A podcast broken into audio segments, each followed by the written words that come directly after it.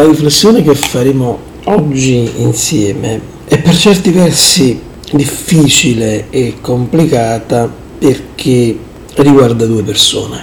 Riguarda due persone, una delle due appena deceduta e eh, stiamo parlando del dissidente russo Navalny, sulla cui morte ancora non è stata certamente fatta luce, ma che sappiamo che si trovava in condizioni di reclusione molto severa. Nel suo paese dove era stato dislocato in una sorta di penitenziario, carcere di massima sicurezza, qualcuno ha detto gulag, al di là del circolo polare artico, quindi in condizioni davvero molto molto pesanti. L'altro è Assange, Assange eh, di cui gli Stati Uniti chiedono, invocano eh, l'estradizione, la possibilità di giudicarlo, eh, in quanto, secondo le loro accuse, avrebbe eh, diffuso, divulgato dati molto sensibili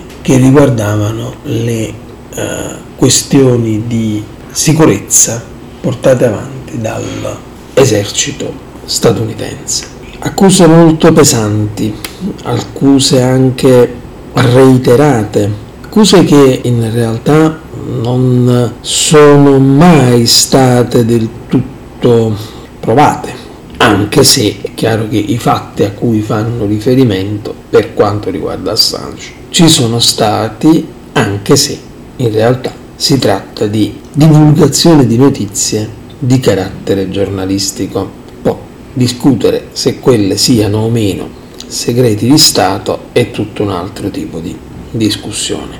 Ricordiamoci che eh, Assange è già stato condannato in contumacia negli Stati Uniti d'America, perché poi Assange non è americano, è condannato a più di 100 anni di prigione e c'è anche la grande, grossa possibilità che si voglia addirittura far scattare per lui la condanna alla pena di morte, che sappiamo in America è più che esistente e sicuramente più che applicata alla tipologia di reati di cui lo si accusa. Conosciamo un po' tutti la storia di, questo, di questi due personaggi, no? sappiamo bene quanto possano essere ritenuti analoghi, ma quanto siano estremamente differenti. Eh, Navalny, Alexei Navalny era un dissidente del regime russo, grande oppositore del, di Putin, però accusato in realtà di reati molto comuni, evasione fiscale, reati di questo genere per cui era stato lui stesso a tornare in Russia dalla Germania e farsi catturare. Ricordiamo sempre che prima c'era stato tentativo di avvelenamento di Navalny stesso che anche quello ufficialmente non è stato mai ascritto a nessuno in particolare, però tutti quanti poi chiaramente pensano che sia stata opera dei poteri russi. Navalny quindi è fondamentalmente una persona che fa azione politica, è fondamentalmente uno che ha delle idee politiche, oggi per carità è una persona che è morta, è morta anche in situazioni abbastanza particolari, ma non è parlare male di una persona eh, defunta dire che le sue idee in vita erano delle idee molto nazionaliste, omofobe e molto particolari, per esempio nei confronti dell'immigrazione eh, rispetto alla quale aveva più volte propugnato deportazioni vere e, e proprie.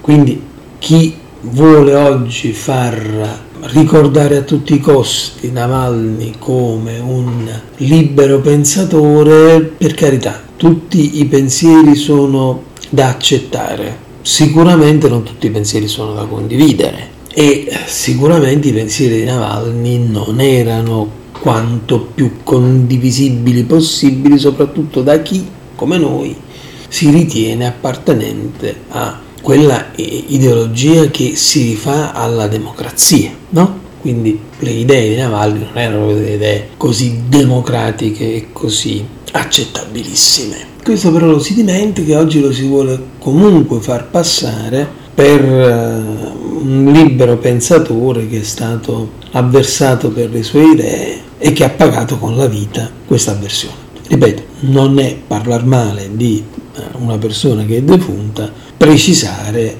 che eh, la sua azione era un'azione eminentemente politica, poi ovviamente non c'entra assolutamente niente il fatto che sia stato eliminato, diciamo così, in questa maniera, qualunque fossero le sue idee, sicuramente non doveva andare a finire così, non era questo quello che doveva essere l'evoluzione nei suoi riguardi.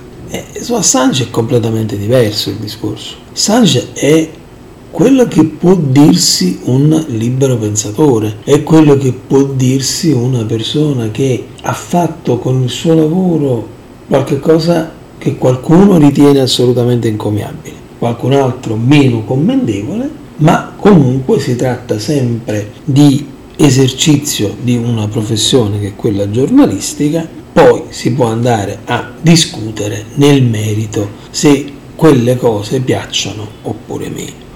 Non è per questo però che doveva essere perseguitato, perché qua di questo si tratta, di persecuzione fino ai limiti della tortura. Non vorremmo che fosse sempre il solito giochino dei due pesi e delle due misure, in quando si parla di oppositori al regime dittatoriale russo e allora tutti vanno bene quando invece si tratta di oppositori del regime americano, allora la situazione cambia diametralmente. E il problema alla fine è sempre lo stesso. Dobbiamo continuare ad andare avanti e schierarci continuamente pro uno, pro l'altro. Non si potrà mai fare un discorso oggettivo che in qualche maniera tenga conto del fatto che ci sono dei dati reali della realtà che vanno esaminati.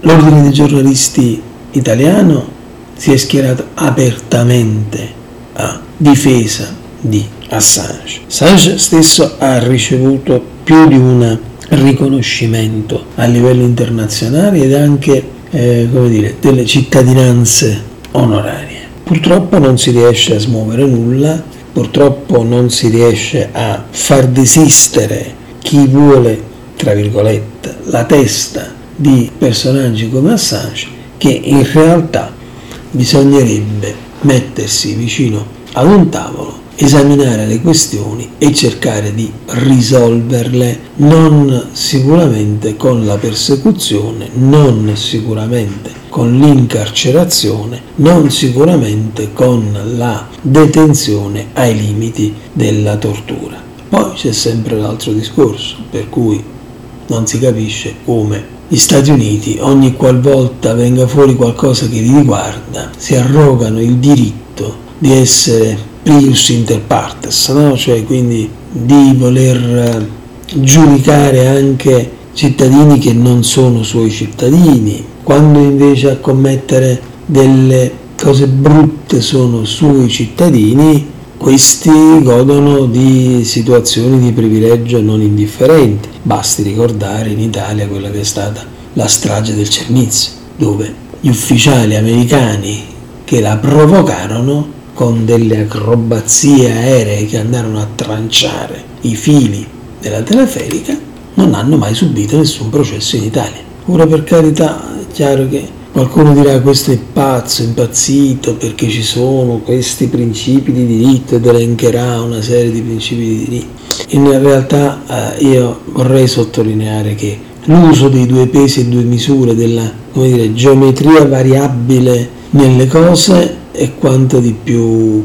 assurdo si possa mai fare come esercizio di potere. È la stessa cosa per cui non si può praticamente parlare di quello che succede a Gaza perché altrimenti si viene etichettati, timbrati, bollati immediatamente. Allora dobbiamo metterci d'accordo, se dividiamo il mondo in buoni e cattivi, eh, eh dobbiamo capire chi sono i buoni e chi sono i cattivi. Se continuiamo con quest'idea manichea per cui dividiamo la lavagna in due parti, eh, poi dobbiamo capire chi e con quali prerogative e perché si arroga il diritto di inserire uno fra i buoni e un altro fra i cattivi. È veramente allucinante che oggi, nel 2024, ancora si sia costretti a fare questo tipo di questioni. È assurdo che ancora oggi ci siano persone perseguitate per le proprie idee, perseguitate per aver fatto magari il proprio lavoro, averlo fatto in maniere che magari non piacciono, ma aver fatto quel lavoro. E non si può avere come discernimento eh, l'idea per cui quando la cosa non mi tange, non riguarda me, va bene. Quando comincia a riguardare me, allora tutta la situazione deve cambiare. Dovremmo magari perdere un po' di sudditanza psicologica e non solo, ma proprio reale, verso alcuni grandi centri di potere. Perché da un lato si parla di libertà a proposito e a sproposito e dall'altra però tutti continuiamo a comportarci come sudditi e ci genuflettiamo davanti al re.